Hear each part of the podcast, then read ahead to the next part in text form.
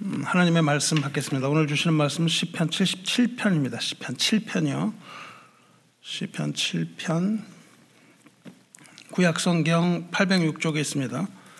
모두 일어나셔서 함께 어, 교독하겠습니다. 여호와 내 하나님이여 내가 주께 피하오니 나를 쫓아오는 모든 자들에게서 나를 구원하여 내소서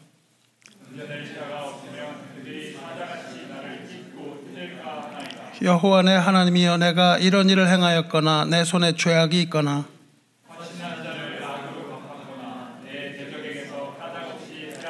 원수가 나의 영혼을 쫓아 잡아내 생명을 땅에 짓밟게 하고 내 영광을 먼지 속에 살게 하소서 셀라.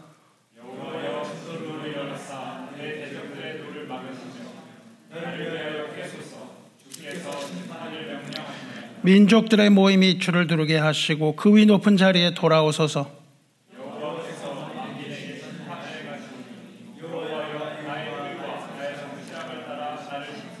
악인의 악을 끊고, 악을 끊고 의인을 세우소서 의로우신 하나님이 사람의 마음과 양심을 감찰하시나이다. 하나님은 의로우신 재판장이시며 매일 분노하시는 하나님이시로다.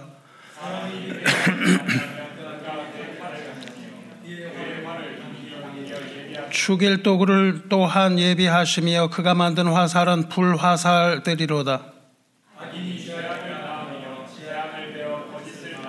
그가 웅덩이를 파 만들며 제가 만든 함정에 빠졌도다.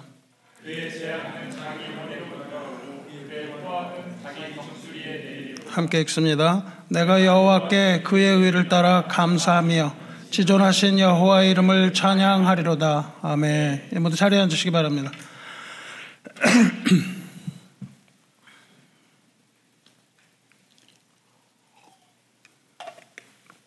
하나님의 말씀 어, 나누겠습니다. 오늘 읽은 이 시에는 어, 제목이 붙어 있습니다. 다시 한번 성경 가지신 분들은 성경을 펼쳐서 한번 찾아보실까요? 이 시에 제목이 붙어 있습니다. 이 시의 소제목은 뭐죠? 다윗의 식가연 베냐민의 베냐민인 구시의 말을 따라 여호와께 드린 노래이죠. 아, 시가연 이렇게 어려운 말이 되어 있는데 시가연이라는 말은 음악 용어입니다.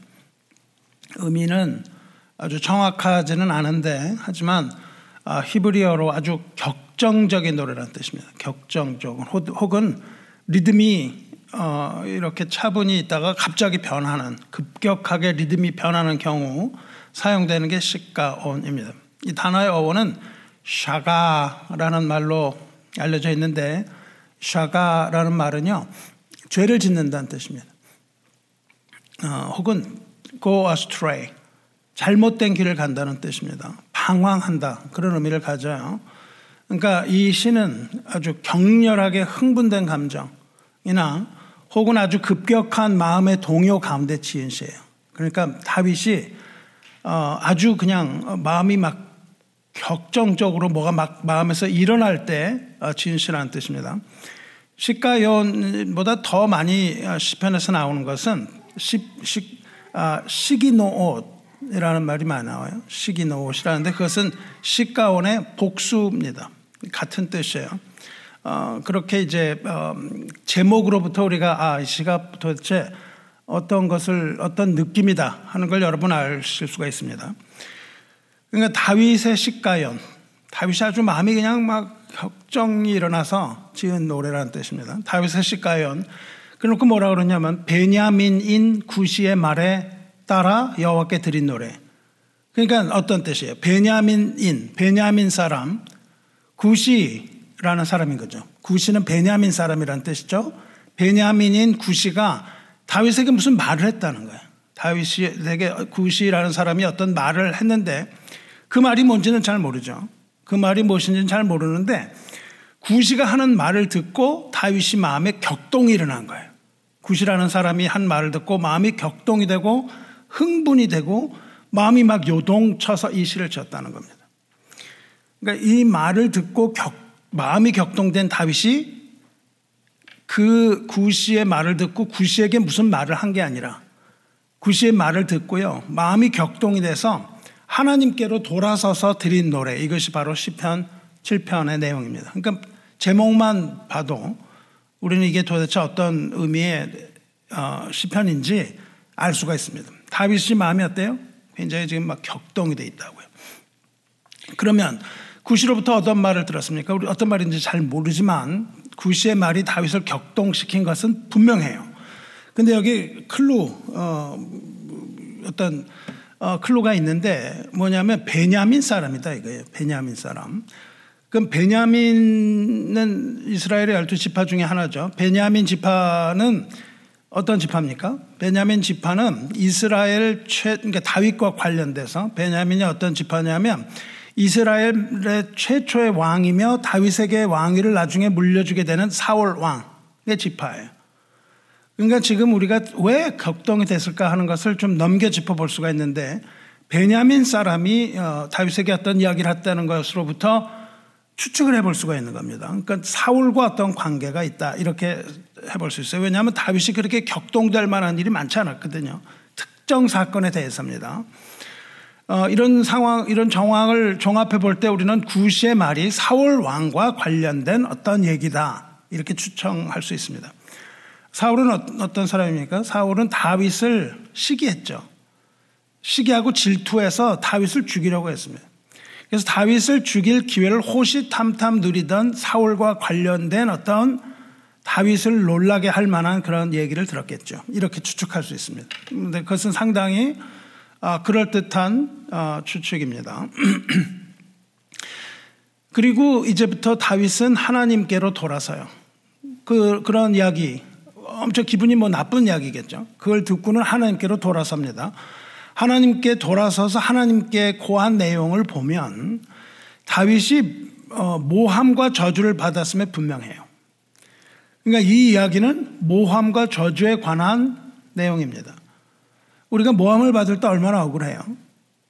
어, 뭐, 예를 들어서 뭐 살인 사건에 억울한 누명을 쓰게 됐다든가 이런 일들이 가끔 뉴스에 나오잖아요.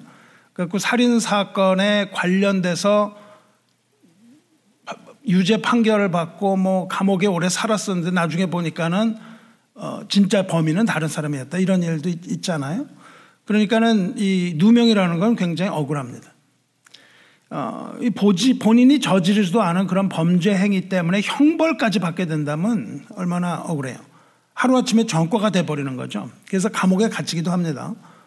어, 뭐 감옥에 갇히지 않아도요 사회적으로 막 낙인이 찍히고 주변으로부터 소외되고 또 도망 다니는 도망자 신세가 되기도 하는 거죠. 아주 억울해. 여러분도 뭐 억울한 일을 당한 적이 있으실 거예요. 어떤 일이든 간에. 크고 작은 억울한 일을 당합니다.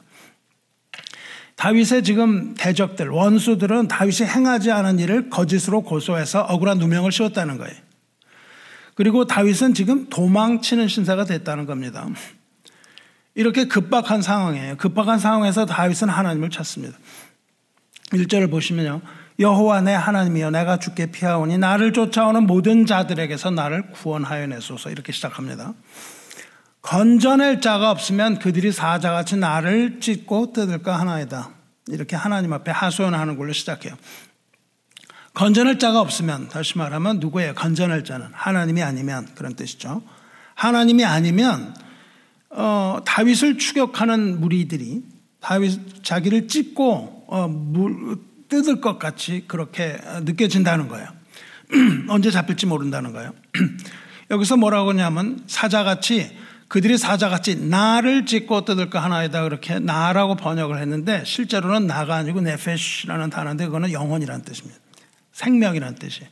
나의 생명을 찢고 뜯을까 하나이다. 죽일 것 같다는 뜻이죠. 어, 그들이 나를 죽일 것 같습니다. 음, 원수들에 의해서 나가 죽을 것 같습니다. 이러는 거예요. 근데 이 네페시라는 뜻은 어, 원이 뭐 여러 가지인데요. 생명이라고 번역이 되는데 원 의미는 목이에요. 목.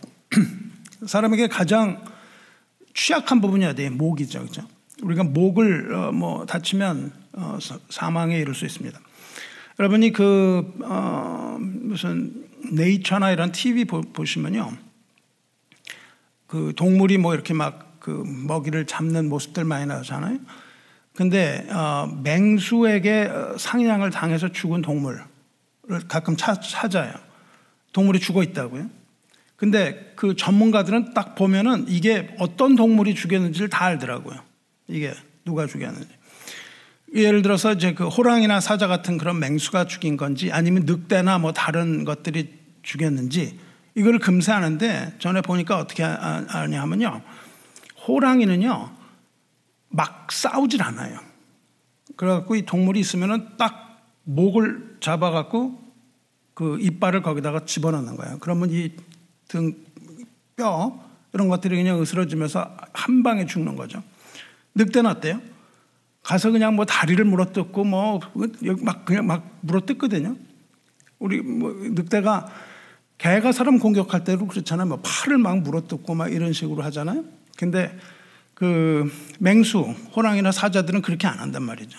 갖고 이렇게 해갖고 그냥 목을 바로 물어버려요. 그러니까는 어, 단번에 그 날카로운 이빨 찔러넣어서 목뼈를 죽이는 방면 늑대 이런 거는 그냥 아주 어, 난리를 쳐요. 그러니까 지금 다윗은 어때요? 일격에 그냥 죽을 것 같다는 거예요. 근데 목이 어, 목이 물려서 내가 죽을 것 같습니다. 이렇게 얘기하는 거예요. 원수에게 잡히면은 곧바로 일격에 죽을 것 같이 내가 처절하고 절박한 그런 상황입니다. 이렇게 하나님 앞에 호소하는 겁니다. 그러면서 뭐라 그러냐면요. 다윗은 그 원수들이 자기를 음해하고 거짓말하고 이런 것처럼 원수들 말처럼 악한 일한 적이 없다. 이렇게 호소를 합니다. 3절에서 5절을 읽으면요.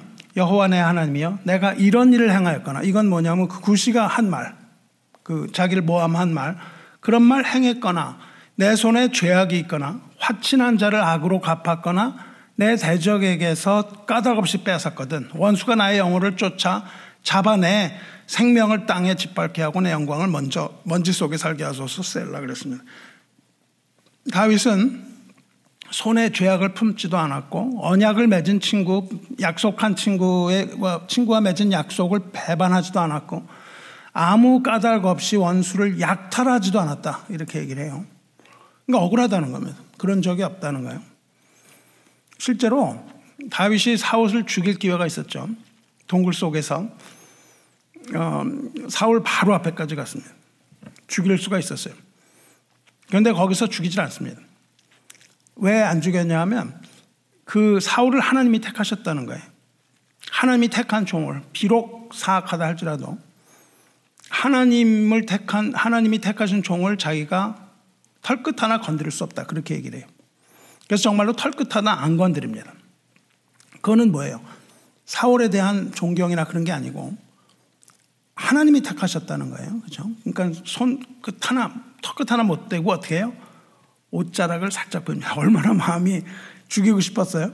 엄청 죽이고 싶었던 거죠. 마음속으로는. 근데 하나님이 택하셨기 때문에 턱끝 하나 못 건드리고 옷자락만 살짝 벤다고요. 다윗은 지금 그들이 말하는 그런 것들, 그게 그럴 만한 죄가 자기에게 조금이라도 있다면 원수가 나를 핍박해서 죽여도 좋습니다. 그렇게 얘기한다고요. 그리고 하나님이 돕지 않으셔도 그 마땅한 겁니다. 음, 그리고 내가 심한 수치나 파멸에 빠져도 괜찮습니다. 이렇게 얘기를 해요. 그러니까 다윗은 지금 뭐예요? 내가 의롭다 그런 얘기를 하는 게 아니죠. 의롭습니다. 하나님 앞에 그렇게 할 수 없잖아요. 내가 의롭습니다. 그렇게 얘기하는 게 아니라 그들이 얘기하는 거 한 적 없다는 거예요. 그들이 얘기한 거 한 적 없습니다. 자기 억울함을 지금 호소하는 거예요. 나는 그냥 이렇게 완전한 의인이어서 나는 그런 그런 식의 얘기를 하는 것이 아니고 그들이 나를 모함하고 이러는 것들 그런 짓을 할수 없습니다. 그래서 그 억울한 말을 들었는데요. 억울한 말을 들은 다윗은 사람들과 말을 섞지 않습니다. 사람들과 말을 섞지 않고 이제 곧바로 어떻게 해요? 골방으로 들어가는 거예요. 하나님의 하나님과의 이 기도의 골방으로 바로 들어간 겁니다. 그리고 거기서 오직 하나님에게만 호소한다고. 성도 여러분, 우리가 인생의 어려움, 해결하기 어려운 일, 이런 것들을 매일 만나죠. 매일 만납니다. 매일 만날 때 우리는 어떻게 해야 돼요? 그 자리에서 그걸 해결하고 하는 게 아니에요. 그 자리에서 그걸 해결하는 게 아니라 기도의 골방으로 들어가는 겁니다. 문제를 우리가 자꾸 해결하려 그래요. 그죠? 이럴 때 우리가 문제를 만났을 때 우리가 해야 되는 일은 뭐예요? Be still. 잠잠하랍니다. 잠잠하래요. 그 애굽으로부터 나온 백성들이 가다가 도망을 가는데 홍해를 딱 만나요. 그죠? 그리고 뒤로는 뭐, 뭐가 와요? 그 애굽의 군대가 막 추격해 오거든요. 근데 그때 할 수 있는 옵션이 뭐예요? 수영을 잘하는 사람은 그냥 헤엄을 쳐서 건너가려고 그러는 거죠. 또 싸움을 잘하는 사람은 어떻게 해요? 아니 돌아서서 우리가 저 군대를 막아야 됩니까? 이렇게, 이렇게 할 수 있잖아요. 그죠? 그러니까 할 수 있는 두 가지 옵션이 있습니다. 하나는 건너서 헤엄쳐서 건너가든지 아니면은 되돌아서 싸우든지 둘 중에 하나인데 하나님 말씀은 뭐예요? 잠잠하라거든요. 비스트요. 그, 그 비스트리라는 건 굉장히 중요해요, 우리가. 어려운 일이 있을 때마다 어떻게 해요? 우리는 잠잠해야 돼요. 그래서 우리, 우리 전에 교회 말이죠. 거기 막 큰 걸로 써 있었어요. 그 예배, 예배당 안에 비스트 영어로. 그랬더니 아이들이요. 조용히 하라는 줄 알고 그 섭백 앞에서 조용해요. 이 목양실 앞에도 제가 그 붙여놨습니다. 비스트요. 비스트리라는 게 조용히 하라는 뜻인데 그게 거기서 말하지 말라는 뜻이 아니고 하나님 앞에서 잠잠하라. 하나님 앞에서 잠잠하라. 그것이 마땅하다. 그렇게 말씀을 하셨습니다. 그러니까 우리가 어떤 일을 하려고 문제를 해결하려고 하기 이전에 우리는 기도의 골방으로 들어가는 거예요. 기도의 골방으로 들어가서 하나님의 보좌 앞에 나가는 거예요. 우리의 골방. 실제 뭐 physical한 골방이라기보다는 기도의 골방이 다 기도의 골방을 갖고 계셔야 돼요. 어려운 일 당할 때마다 글로 들어가야 됩니다. 그럼 거기에는 다른 게 존재하지 않아요. 누구와 누구만 존재하면 하나님과 나 외 다른 것은 존재하지 않습니다. 오직 하나님과 나만이 존재하는 곳이에요. 세상의 다른 것들, 어지러운 것들은 다 온데간데 없고 오직 하나님과 나, 나와 하나님만이 존재하는 곳, 거기가 골방입니다. 오늘의 시를 보시기 바랍니다. 다윗의 기도방에는 다윗과 여호와 하나님, 여호와 하나님과 다윗만이 존재해요. 다른 어떤 것이 존재하는지 보세요. 1, 1절부터 보세요. 여호와, 여호와, 내 하나님이여, 내가 주께 피하오니 나를 쫓아오는 모든 자들에게서 나를 구원하내소서. 건져낼 자가 없으면 그들이 사자같이 나를 찢고 뜯을까 하나이다. 여호와 내 하나님이여 내가 이런 일을 행하였거나 내 손에 죄악이 있거나 화친한 자를 악으로 갚았거나 내 대적에게서 까닭 없이 빼앗았거든. 원수가 나의 영혼을 쫓아잡아 내 생명을 땅에 짓밟게 하고 내 영광을 먼지 속에 살게 하소서. 전부 1인칭이에요. 나, 나, 나. 그러니까 여호와 내 하나님이여라는 고백이 필요한 거예요. 나의 하나님. 그래서 하나님의 이름을 부르고 나의 이름을 부르는 겁니다. 그러니까 하나님과 나 외에는 존재하지 않아요. 이곳이 뭐냐면 골방입니다. 이 기도방에는 다른 것들은 온데간데 없고 오직 하나님과 다윗밖에 없잖아요. 여러분도 매일 이러한 기도방으로 들어가서 하나님 만나서 모든 문제를 다 털어놓으시길 바래요. 왜냐하면 아버지이기 때문에. 하나님이 아버지시기 때문에 우리는 모든 것을 다 일러 바치는 거예요. 아버지 앞에 일러 바쳐요. 형한테도 일러 바쳐도 됩니다. 근데 형한테 일러 바치는 것보다는 아버지한테 일러 바치는 게 훨씬 더 효력이 크죠. 자, 이제 다윗은 이 모든 문제를 가지고 어떻게 하냐면요. 하나님의 법정으로 가는 거예요. 하나님의 법정. 하나님의 공정한 재판을 요청하고 있습니다. 하나님이 개입하시기를 간절히 원하고 있는 거예요. 6절 보세요. 여호와여 진노로 일어나서 내 대적들의 노를 막으시며 나를 위하여 깨소서 주께서 심판을 명령하셨나이다. 이러한 표현은 하나님의 강력한 개입을 의미하는 거예요. 하나님이 이제 개입해 주세요 이거예요. 일어나사 그러죠. 이 표현은 뭐예요? 전에도 한번 얘기했지만 아주 하나님의 강력한 개입 혹은 뭔가를 행하시기 전에 하는 행동으로 나타나거든요. 그러니까 일어나사 이거는 뭐냐면 하나님이 재판을 위하여 일어나십시오 그런 뜻입니다. 일어나사 하나님이 일어나시면 모든 것이 해결된다는 뜻입니다. 그래서 우리는 기도 가운데 하나님이 일어나십시오. 이거를 하면 돼요. 하나님 일어나십시오. 그럼 그 다음 일은 뭐예요? 하나님이 알아서 하시는 거죠. 하나님 일어나십시오. 개입하여 주십시오. 내 문제에 하나님 개입하여 주세요. 어? 하나님께서 일어나시면 뭐예요? 하나님이 일하심을 뜻합니다. 하나님 일하. 다윗은 또 뭐라 그래요? 나를 위하여 깨소서 그래요. 일어나소서 깨소서. 이거 다 무슨 거냐면 전쟁 용어예요. 전쟁 용어. 다윗은 대적을 직접 상, 상대하지 못하겠다는 겁니다. 자신도 없고 하지도 않겠다는 거예요. 그리고 그 모든 것을 하나님의 진노에 맡기겠다. 그럽니다. 하나님 진노하세요. 이제 다윗은 하나님의 심판에 모든 것 다 맡기겠다는 거예요. 그런데 어, 다윗은 더 나아가요. 지금 다윗 대적이 있는데 다윗은 여기에 머물지 않고 예언자적 선포를 합니다. 예언자의 선포를 해요. 그 자기를 두르고 있는 그 사월에 머무르는 게 아니라 예언자적인 심판으로 아, 시각으로 하나님의 심판을 예언해요. 7절, 8절 보세요. 민족들의 모임이 주를 두르게 하시고 그 위 높은 자리에 돌아오셔서 여호와께서 만민에게 심판을 행하시오니 여호와여 나의 의와 나의 성실함을 따라 나를 심판하소서 그럽니다. 여기에 다윗의 위대함이 돋보이는 것이죠. 온 세상과 열방을 심판하시는 하나님이라는 거예요. 그 지금 있는 문제만 해결하시는 것이 아니고요. 온 세상 그리고 열방을 심판하시는 하나님께서 지금 자기의 처지를 돌아보아 달라. 그러니까 스케일이 달라지는 거예요. 그 4월에게 어떠한 걸 하는 게 아니라 모든 열방을 심판하니까 어떻게 돼요? 하나님의 공의로움이 완전히 성취돼야 되는 거예요. 편견을 가지고 사울 너 다윗을 그렇게 했어 그게 아니고요. 모든 열방이 다 하나님의 심판을 받을 것이다. 그러므로 이제 자기 처지를 돌아보는데 정의로우신 심판을 하나님께 아뢰입니다. 뭐 어? 편견이나 이런 거 하시는 게 아니에요. 그 구절 보면 악인의 악을 끊고 의인을 세우소서 의로우신 하나님이 사람의 마음과 양심을 감찰하시나이다. 이제 다윗의 기도는 구체화돼요. 여러분도 기회를 할, 기도할 때요. 구체적인 기도를 해야 돼요. 하나하나 무엇을 원하는지 이거를 얘기를 해야 되잖아요. 그러니까 하나님이 일어나기를 원했지만 구체적으로 무엇을 원하는지가 나타납니다. 다윗의 기도는 뭐냐 하면은 악을 끊고 의인을 세워달라 이겁니다. 그런데 다윗이 여기에요. 악인을 끊고 그렇게 얘기를 하지 않았어요. 뭘 끊, 끊으래요? 악인의 악을 끊으라 끊어달라고 그럽니다. 악을 끊어달래요. 그러니까 다윗은 지금 원수가 봐달라 그런 것이 아닙니다. 악인을 멸망하게 해달라는 게 아니죠. 악인을 죽여달라는 것이 아니라 악인의 악을 끊어달래요. 그럼 그 악인은 어떻게 돼요? 악인은 악이 없음으로 사는 것이죠. 그렇죠? 하나님 앞에서는. 그러니까 악인을 끊어달라. 저 악, 원수가 파달라는 것이 아니라 악인의 악을 끌어달라. 분명히 악인이 아니라 오직 그의 악이 제거되기를 원합니다. 이것이 바로 구체적인 다윗의 기도였어요. 그러니까 이것은 뭐냐면 하나님의 뜻에 부합되는 기도라고요. 우리가 항상 기도를 할 때 저 사람을 어떻게 달라가 아니라 저 사람의 행위를 하나님께서 심판해 주십시오. 그 이야기를 해야 되죠. 그죠?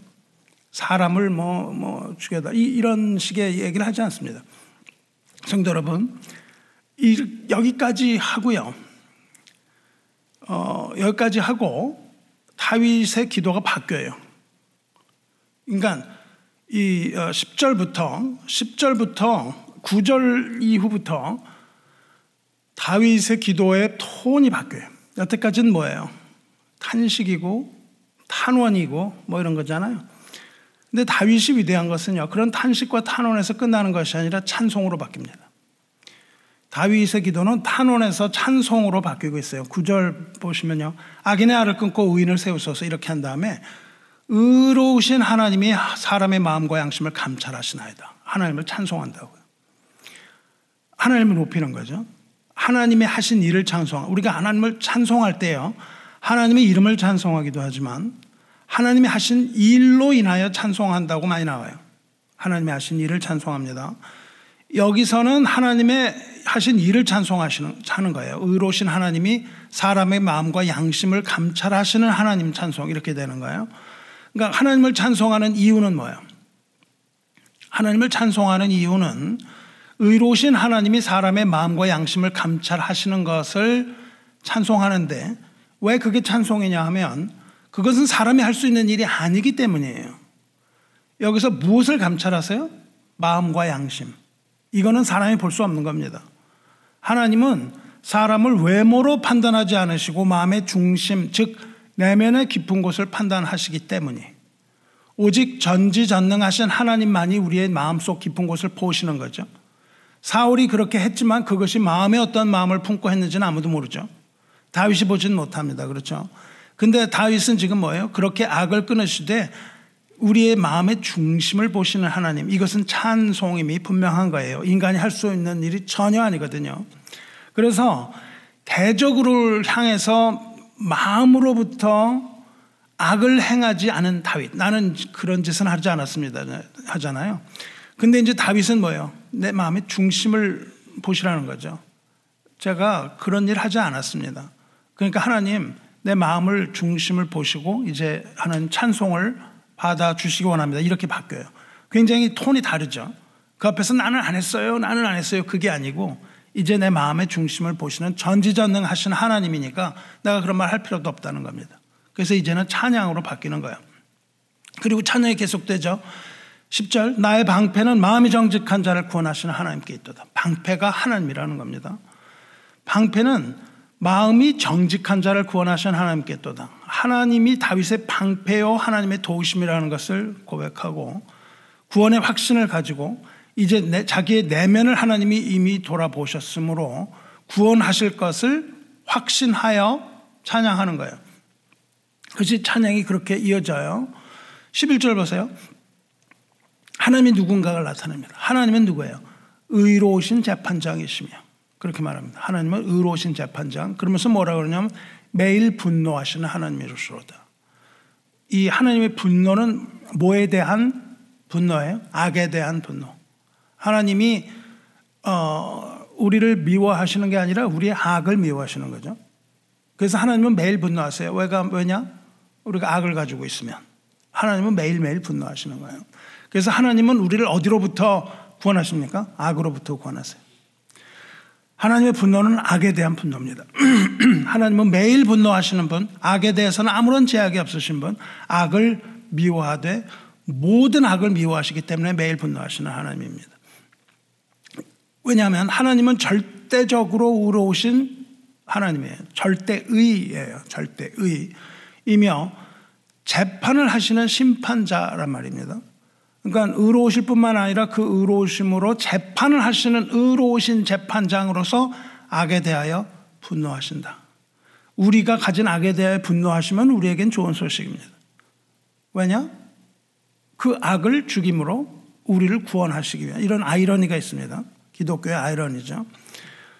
뭐, 그, 그거가 아니라면 우리가 어떻게 악에서부터 벗어날 수가 있겠어요? 벗어날 도리가 없어요. 우리의 힘으로는 악에서 벗어날 도리가 없습니다. 하나님께서 악을 끊어버리시기 전에는 우리가 그 악으로부터 해방될 수 있는 능력이 없다 이거예요. 그래서 이제 다윗이 하나님을 재판장으로 초청하고요. 그 어, 다윗의 기도실에서 하나님의 재판이 시작된다는 겁니다. 하나님의 재판이 시작이 돼요. 그러니까 우리의 기도 골방이 뭐예요? 재판장이 되는 거예요. 재판정. 아기는 회개를 해야만 했습니다. 아기를 심판하신 하나님의 칼이 이미 준비되어 있기 때문에 아기를 심판할 활도 이미 당겨졌대. 복음서에서 뭐라 그럽니까? 나무를 잘라버린 도끼가 이미 나무 밑둥에 놓여 있다. 이런 표현을 하죠. 그러니까는 이거를 나무를 찢기 위해서 나무꾼이 도끼를 준비했는데 기다리는 거예요. 바로 찍지 않고 그 나무 밑에 도끼를 놓고 기다립니다. 그것이 바로 회개의 급, 급박성이죠. 아주 그냥 급박한 회개의 문제들. 여기서 뭐라 그래요? 칼이 준비됐고 화살이 이미 당겨졌다. 그렇게 말씀을 하세요. 그러니까 당기고 하나님을 기다리시는 겁니다. 그러니까 이미 모든 준비가 끝났다는 겁니다. 시, 심판. 19절, 13절 보세요. 죽일 도구를 또한 예비하시며 그가 만든 화살은 불화살들이로다. 이 죽일 도구는 뭐예요? 화살을 쏘는 거죠. 화살 쏘는 무기죠. 무기. 음? 죽일 도구라는 건 화살 쏘는 무기입니다. 또 혹은 화살을 만드는 무기일 수도 있죠. 왜냐하면 거기에는 화살이라는 말이 나오니까. 그러니까 화살을 쏠 준비가 다 갖춰졌습니다. 하나님의 화살은 불화살이라 그렇게 말합니다. 뭐예요? 왜 불화살이라 그랬어요? 왜냐하면 그것은 불심판이기 때문입니다. 하나님께서 불화살을 쏘아 불심판의 신호탄으로 사용하시는 것이죠. 그래서 불화살이라고 얘기합니다. 마귀는요, 하나님을 그대로 흉내내죠. 마귀가 하나님 흉내 안 내는 게 없습니다. 그래서 뭐, 뭐, 뭐를 사용하죠? 아, 마귀가? 불화살을 사용해요. 에베소 6장 보시면 영적인 전도에서 마귀가 뭘 쏴요? 화전, 불화살을 쏜다고. 하나님을 그대로 흉내내는 것들이 굉장히 많이 있습니다. 그래서 이 불, 불이라는 건 뭐예요? 이 심판의 불인데 심판의 불은 어디에서 시작됩니까? 심판의 불은요 그 시작은요 창세기에서 시작되죠. 그룹들로 하여금 생명나무의 길을 지키기 위하여 에덴 동산 동쪽에 뭘 두셨어요? 두루 도는 화염검, 불칼을 두셨습니다. 거기에서 그 어, 불심판이 시작이 되거든요. 마지막 날에 내릴 하나님의 심판은 뭐예요? 불칼과 불화살. 이것이 예표하는 것이죠. 그래서 마지막에는 어, 불로 심판이 될 것이라고 이야기를 하십니다. 여기서 다윗이 말하는 악인은 누구예요? 누군지 잘 나오지도 않는데 그 악인은 다윗을 대적하는 대적이잖아요. 그 뭐냐면 의인을 대적하는 대적이에요. 그렇죠? 그것은 무엇을 나타내는 예표입니까? 최종적으로 예수 그리스도 말미암아 의롭게 되는 자를 대적하는 모든 대적입니다. 악한 영들을 말해요. 그래서 다윗의 이 지금 시편 7편을요. 두 개를 가지 두 가지 의미를 갖는다고요. 하나는 세상적인 다윗의 모습. 두 번째로는 종말적인 어떤 그림자 이 두 가지를 같이 가지고 가는 예언의 시입니다. 그래서 다윗의 이 예언은 종말적인 것이에요. 구약의 예언이 거의 뭐 종말적인 것을 얘기하죠. 그래서 이것은 뭐의 심판? 만민의 심판 이라고 다윗이 예언하고 있잖아요. 만민의 심판에 관한 것으로 확대하여 이야기합니다. 그 심판, 만민에 대한 하나님의 심판이 이미 준비가 끝났다는 거예요. 예수를 믿지 않는 악인들에 대한 심판은, 이 심판은 이미 준비 완료. 그 얘기를 하는 거죠. 하지만 하나님께서는 뭐예요? 시비를 당긴 채로 계신다고요. 하나님께서는 모든 자가 다 회개하기를 기다리신다 그 말입니다. 그래서 베드로후서 3장 8절에서 뭐라고 되어 있습니까? 사랑하는 자들아 주께 사는 주께는 하루가 천년 같고 천년이 하루 같다는 이 한 가지를 잊지 말라. 주의 약속은 어떤 이들이 더디다고 생각하는 것 같이 더딘 것이 아니라 오직 주께서는 너희를 대하여 오래 참으사 아무도 멸망하지 아니하고 다 회개에 이르기를 원하시느니라.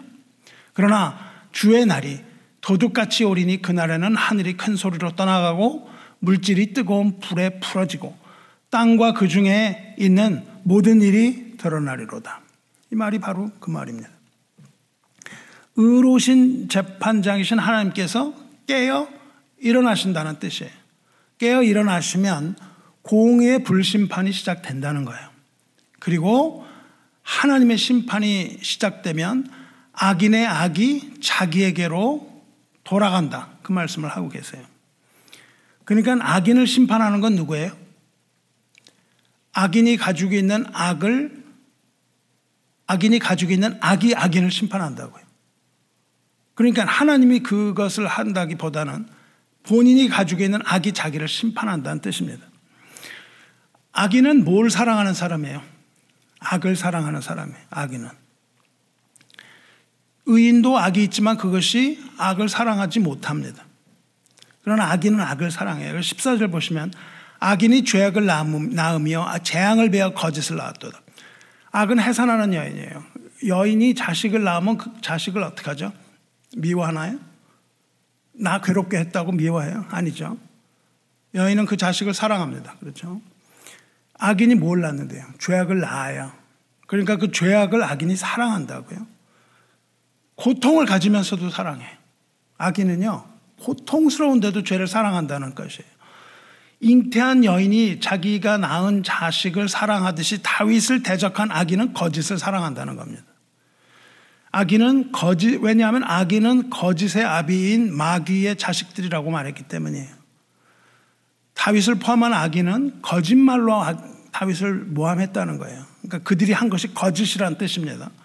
그런데 그것은 우연히 생긴 거짓이 아니라는 거예요. 우연히 생긴 거짓이 아니라 악인이 죄악을 사랑하기 때문에 그 사랑의 결과로 악을 낳았다는 거예요. 거짓을 낳았다는 거예요. 그 악인이 다윗을 모해한 것은 그냥 어, 좋아서 했다는 거예요. 좋아서. 그랬는데 15절 보시면 그가 웅덩이를 파 만들며 제가 만든 함정에 빠졌도다 이렇게 말합니다. 그들이 만든 함정에 스스로 빠진다는 거예요. 16절 보시면 그의 재앙은 어디로 가요? 자기 머리에 돌아가고 그의 포악은 자기 정수리에 내리로다. 내리리로다. 그러니까 그들이 만들어낸 재앙이 어디에 자기 머리로 다시 돌아간다는 겁니다. 그리고 그가 만들어낸 포악. 포악은 뭐냐면은 폭력, 폭행 그런 거예요. 폭력. 하마스 전에 얘기했잖아요. 그런 폭력적인 것들. 그것은 어디로 가요? 자기 위에 정수리를 내린다. 이게 굉장히 두려운 겁니다. 정수리라는 게 뭐예요? 숨거리거든요. 머리에서 가장 연약한 이 부분에 자기의 죄악이 이거를 어, 내려간다는 거예요. 그러니까 정수리를 자기가 만든 그 악이 자기의 정수리를 내리칠 것이다. 그렇게 얘기를 해요. 그것이 심판이라는 겁니다. 그러니까 자기가 지은 죄로 자기가 심판을 받는다는 뜻이 되죠. 결국 악인은 자기의 악으로 멸망하게 될 것이라고 말씀하십니다. 마지막으로 다윗은 의로우신 재판장이신 하나님의 의에 감사해요. 이게 이게 그 시편 7편의 흐름이에요. 내가 여호와께 그의 의를 따라 감사하며 지존하신 여호와의 이름을 찬양하리로다. 이게 17절 결론입니다. 어떻게 시작했어요? 절박함으로. 다윗이 시작을 한 이 시편은 이제 무엇으로 마무리해요? 찬양과 감사로 마무리하는 거예요. 왜 그래요? 왜냐하면 이 기도 가운데 다윗은 뭐를 확실해요?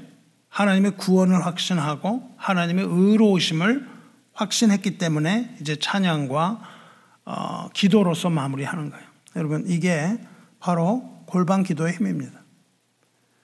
기도의 힘은요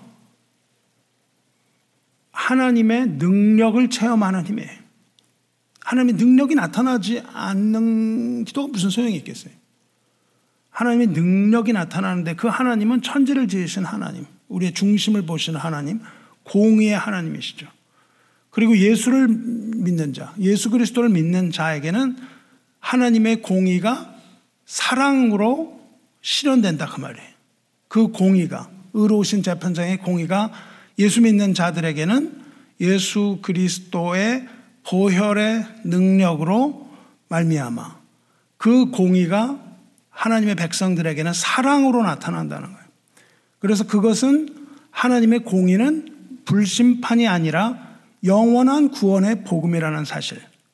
이것이 바로 그 깊은 골방 기도에서 다윗이 깨달은 기쁨이다. 그 말입니다. 그러니까 우리가 골방 기도를 할 때의 결론은 뭐예요? 기쁨이다 이거예요. 확신이고 기쁨이 있는 겁니다. 베드로서 아, 그 3장 12절 보시면요. 하나님의 날이 임하기를 바라보고 간절히 사모하라. 그 심판의 날을 사모하래요. 심판의 날을. 어, 그 무슨 말이에요? 어떻게 그런 걸 사모할 수 있겠어요? 그 무서운 날. 그날에 하늘이 불에 타서 풀어지고 물질이 뜨거운 물에 녹아지려니와 심판이죠. 지원이, 직원이와 우리는 그의 약속대로 의가 있는 곳 새하늘과 새 땅을 바라보도다. 할렐루야. 그러므로 사랑하는 자들아 너희가 이것을 바라보나니 주 앞에서 점도 없고 흠도 없이 평강 가운데서 나타나기를 힘쓰라 그렇게 말한단 말이죠. 여호와의 의는 악인의 악과 죄에 대해서 분노하시는 하나님의 속성입니다. 악을 미워하시는 하나님은 끝까지 쫓아가서 악인의 악을 제거한다고 말씀하셨어요. 포기가 없다는 거죠. 의인은 끝, 하지만 반대로 의인은 끝까지 보호하고 구원하시는데 그것도 포기가 없다는 거예요. 하나님의 열심으로, 하나님의 성실함으로 한 사람도 아들에게 주신 자를 잃어버리지 않고 다시 살게 하심. 이것입니다. 거기에는 실수가 없다는 것이죠. 그러므로 우리는 절망이 없다는 겁니다. 비록 우리가 깊은 땅 속에 묻혀 있다 할지라도 하나님께서는 그것을 찾아내셔서 거기로부터 일으키겠다 약속을 하셨기 때문에 그것을 뭐라고 부르냐면 하나님의 의로움 그렇게 부른다고요. 그렇지 않으면 하나님의 의로움이 될 수가 없어요. 실수로 뭐 그렇게 한다면 우리가 어떻게 믿겠어요. 그죠? 하나님은 실수가 없으시기 때문에 완벽한 의를 하시는 것이고 이것이 바로 하나님을 의로운 재판장이라고 다윗이 부르고 있는 이유입니다.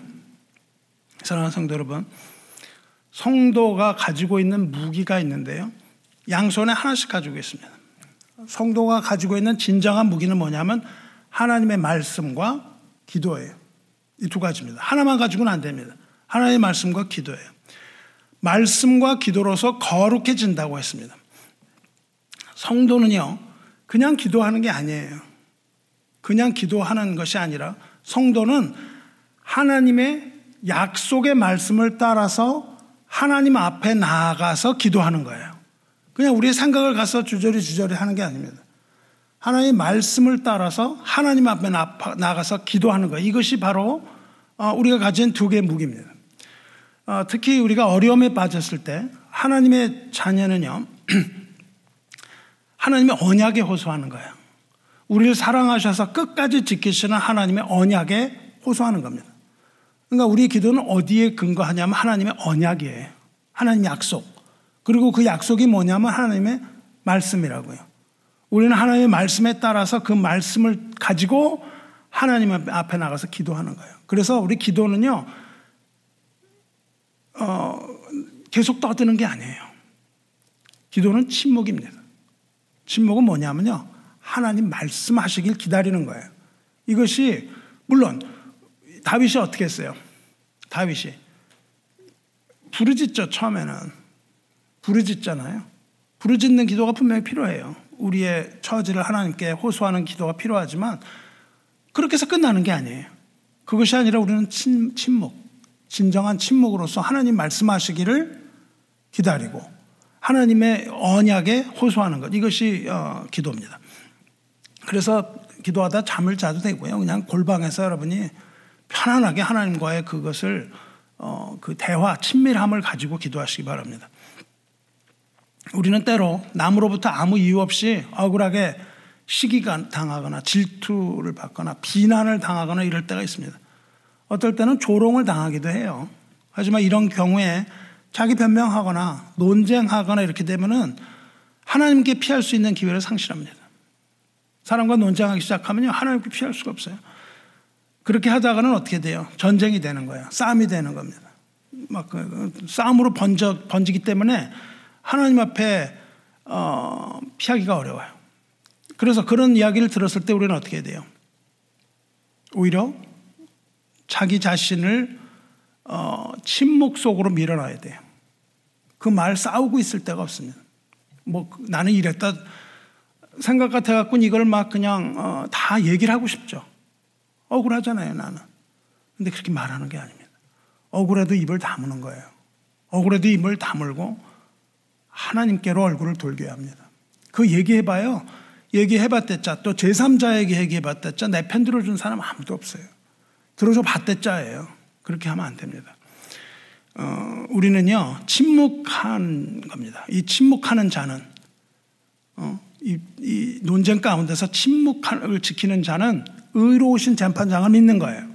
그리고 의로우신 재판장에게 모든 사실을 다 고하는 자입니다. 이렇게 하나님께로 피하는 자가 하나님의 자녀입니다. 하나님을 인정하는 거예요. 오직 하나님만을 인정합니다. 우리를 저주하거나 모해하거나 괴롭히는 자는 하나님께서 친히 해결하실 거예요. 우리가 뭐 할 게 필요가 없는 겁니다. 우리가 우리 생각처럼 그 사람이 악인이 아닐 수도 있어요. 나한테는 그렇게 하지만 악인이 아닐 수도 있습니다. 왜냐하면 나는 중심을 못 보니까. 오히려 나한테 좋은 말 해주는 걸 수도 있잖아요. 쓴 말을 해주는 걸 수도 있습니다. 하지만 마음의 중심을 보신 하나님께서는 합당한 방법으로 해결하시는 겁니다. 그래서 하나님께만 맡겨야 되는 거예요. 로마서에서 바울이 뭐라 그래요? 하나님의 심판이 진리대로 되는 줄 우리가 아노라. 그렇게 얘기합니다. 진리대로 하나님의 말씀이 심판이 진리대로 이루어지는 것을 우리가 안다. 의로우신 하나님의 심판은 진리대로 될 것이므로 우리는 그저 의로우신 재판장 믿고 모든 것을 다 맡기는 겁니다. 그때 위로를 받는 거예요. 다윗이 어, 압살롬에게 쫓길 때요. 다윗이 압, 살롬한테 쫓겼습니다. 그 아들 압살롬이 쫓아왔잖아요. 그때 베냐민 지파, 이 베냐민 지파가 꼭 문제를 많이 일으켰어요. 베냐민 지파 중에 시므이라는 사람이 있는데 시므이가 딱 나왔고 다윗을 저주해요. 그러니까 다윗의 충복인 아비세라는 사람이 있습니다. 아비세. 아비세 장군이 나와서 다윗에게 뭐라 그러냐면 당신을 저주하는 저 사람을 죽이자. 어? 제가 죽이겠습니다. 그렇게 얘기를 하거든요. 근데 다윗이 그 사람을 죽이지 못하게 합니다. 못하게 하면서 뭐라 그러냐면요. 그가 저주하는 것은 여호와께서 그에게 다윗을 저주하라 하심이니 내가 어찌 그리하였느냐 할 자가 누구겠느냐. 나를 누군가가 저주를 했어요. 어떤 사람이 나를 저주하니까 내가 분통이 터지잖아요. 죽이고 싶은 겁니다. 죽이고 싶은데 뭐라고 그러냐면 하나님이 그 사람의 입을 통하여 나를 저주하셨다 이거예요. 하나님이 그 사람의 입을 통하여 나를 저주하시면 내가 저주함을 받는 게 마땅하다 그 말입니다. 내가 비록 그렇게 하지만 그런 입을 통해서 나한테 하신 말씀을 하실 수 있다는 거예요, 하나님이. 굉장히 중요한 겁니다. 그 입을 통해서 하나님이 나에게 말씀하시는 거예요. 그러면서 뭐라고 그러냐면요. 그렇게 그 아비스한테 얘기하고 뭐라고 그러냐면요. 이, 어, 내 몸에서 난 아들도 내 생명을 해하게 하려 하거든. 이게 누구예요? 압살롬이죠. 압살롬, 압살, 다윗의 아들이 아비를 죽이려 그랬잖아요. 내 몸에서 난 아들도 내 생명을 해하려고 하는데 하물며 이 베나민 사람이에요. 당연하다는 거예요. 여호와께서 그에게 명령하신 것이니 그가 저주하게 버려두라. 이렇게 얘기를 해요. 그러니까 누가 막 그렇게 그냥 막 심하게 저주를 했는데도 하나님이 하라고 그러신 거니까는 내버려둬라. 그러니까 변명을 안 해요. 그렇게 시므이를 죽이지 말라 그럽니다. 그러면서 뭐라 그러냐면요. 바로 이어서 바울이 어, 다윗이 얘기합니다. 다윗이 기분이 좋았겠어요? 그렇게 막 저주라고 아들도 죽이려고 그러는데 막 기분이 좋았겠습니까? 좋아서 죽이지 말라 그랬겠어요? 그게 아니라 뭐라 그러냐면요. 여호와께서 나의 원통함을 감찰하시니 그래요. 원통하거든요, 마음은. 마음은 원통한데 그걸 누구에게 맡기냐면 하나님께 맡깁니다. 그러면서 뭐라고 그러시냐면 오늘 그 저주 때문에 여호와께서 선으로 내게 갚아주시리라. 내가 그 저주한 자를 저주하지 않았기 때문에 하나님께서는 나에게 선을 베푸실 것이다. 이렇게 얘기를 한다고요. 그러니까 이것이 바로 믿는 자들의 마음가짐이에요. 나에게 한 사람을 그대로 갚아주는 것이 아니라 오히려 하나님께서 그것을 갚아주시기를 기다리는 겁니다. 성도 여러분, 다윗의 신앙은요, 어떤 신앙이었어요? 하나님을 하나님으로 인정하는 것. 하나님을 뭘로 인정했어요? 의로우신 재판장으로. 하나님 하든 하시는 모든 것이 의롭다. 이걸 인정하는 믿음이었어요. 믿음이라고. 이게 믿음이잖아요. 하나님의 도우심을 알고 하나님께 피하는 자만이 이런 고백을 하는 거예요. 이런 경험을 하지 않으면 우리가 어떻게 하겠어요? 속에서 그냥 분통이 터져서 죽겠는데 억울한데요. 나는 그런 거 한 적도 없는데 왜 나한테 이런 얘기를 하나 이렇게 되는 겁니다. 말씀 맺겠습니다. 성도는 왜 이런 고통을 받을까요? 성도가. 성도가 고통을 받는데요. 박해를 받고 환난, 환난을 받아요. 그때 인내와 믿음으로 이기라고 하셨습니다. 그런데 성도가 박해와 환란을 받을 때 인내와 믿음으로 이기는 것은 하나님의 공의로운 심판의 표라고 사도 바울이 얘기합니다. 뭐냐면요. 성도가 인내와 믿음으로 이겼기 때문에 하나님이 그 공의로운 심판을 내리실 때에 하나님의 공의가 인정되는 거예요. 성도가 그걸 갚아버리면 하나님의 공의가 인정되지 않습니다. 우리가 그것을 갚아버리면요. 우리도 여, 동일하게 심판받아야 돼요. 그렇잖아요? 근데 하나님이 그것은 심판하시고 그렇지 않은 자는 구원하신다는 거가 하나님의 공이 어그러지잖아요. 똑같은 짓을 한 놈들인데, 그렇죠? 그래서 박해와 환란을 인내와 믿음으로 이기는 것은 하나님의 공의로운 심판의 표다. 이렇게 말하는 겁니다. 데살로니가 후서에서 이렇게 말해요. 그러므로 너희가 견디고 있는 모든 박해와 환란 중에서 너희 인내와 믿음으로 말미암아 하나님의 여러 교회에서 우리가 친히 자랑하노라. 교회인데요. 막 그냥 억울한 말 막 듣고 그냥 막그 박해를 받았다고요. 근데 인내하고 참았거든요. 그랬더니 사도 바울이 어 잘하는 짓이야. 그렇게 얘기한다고요. 그렇게 하는 게 잘하는 거야. 갚아주지 않고 그래 놓고 뭐냐, 뭐라 그러냐면 이는 하나님의 공의로운 심판의 표요. 너희로 하여금 하나님 나라에 합당한 자로 역임을 받게 하려 함이니 그 나라를 위하여 너희가 또한 고난을 받느니라 그런다고요. 고난을 받고도 인내하는 것은 뭐예요? 하나님의 심판이 공의롭게 하는 표라는 겁니다. 우리가 그렇게 살아야 되는 거예요. 그러니까는 나에게 막 핍박을 하고 나에게 저주의 말을 퍼붓고 막 이럴 때 어떻게 해야 돼요? 똑같은 말로 갚아줘서는 안 된다는 겁니다. 그 말씀을 하고 계세요. 공의 하나님은 어떻게 하세요? 우리가 환란을 당하잖아요. 저주를 받잖아요. 억울하잖아요. 그러면 그런데 참고 견디잖아요. 그럼 그걸 누가 갚으세요? 하나님이 갚으시는데 뭘로 갚는다 그러셨습니까? 평안함으로 갚는다 그러셨어요. 정확히는 안식으로 갚는다고 하셨습니다. 그 모든 의인의 환란을 안식으로 갚으세요. 그리고 악인에게는 뭘로 갚으신다고요? 환란으로 갚으신대요. 그 바로 데살로니가 어, 전 후서 1장 말씀입니다. 너희로 환란을 받게 하는 자들에게는 환란으로 갚으시고 환란을 받는 너희에게는 우리와 함께 안식으로 갚으시는 것이 하나님의 공의신이 그랬단 말이죠. 그러니까 우리가 환란 받는데 막 그거 다 풀어버리면 공의가 안 돼요. 공의신이 주 예수께서 자기 능력의 천사들과 함께 하늘로부터 불꽃 가운데 나타나실 때에 하나님을 모르는 자들과 우리 주 예수 그리스도의 복음에 복종하지 않는 자들에게 형벌을 내리시리니 이런 자들은 주의 얼굴과 그의 힘의 영광을 떠나 영원한 멸망의 형벌을 받으리로다. 이 모든 억울함과 또 괴로움 당하는 거 어, 무슨 아무 이유 없이 우리가 당하는 것들 이런 것들은 다 모두 하나님께로 돌리시기 바랍니다. 그리고 의로우신 재판장이신 하나님께는 감사 찬송 드리시기를 하나님의 공의이신 예수 그리스도의 이름으로 축원합니다.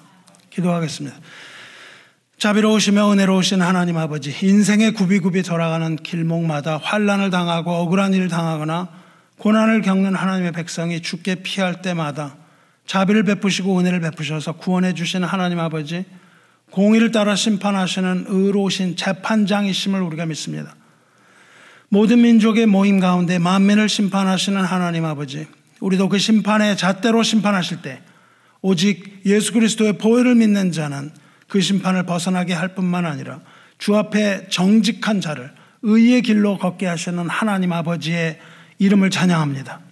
하나님의 자녀가 박해와 환란 가운데서 인내와 믿음으로 견디는 것이 곧 하나님의 공의로운 심판의 표가 되기 위함이라 하셨사오니 이 세상에서 주님을 주님의 이름을 위하여 받는 모든 억울함과 고난이 기쁨으로 변하게 하시고 능력의 천사들과 함께 하늘로부터 불꽃 가운데 주님 나타나시는 그날 우리는 주님의 약속대로 새하늘과 새 땅 바라보게 하시옵소서. 오직 주 예수 그리스도의 거룩한 피로 씻으사 주 앞에서 점도 없고 흠도 없이 평강 가운데 나타나기를 힘쓰게 하시고 오래 참음이 구원이 된 줄로 여기게 하시옵소서.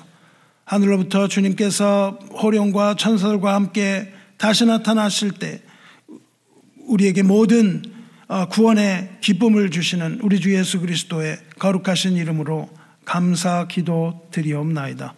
아멘.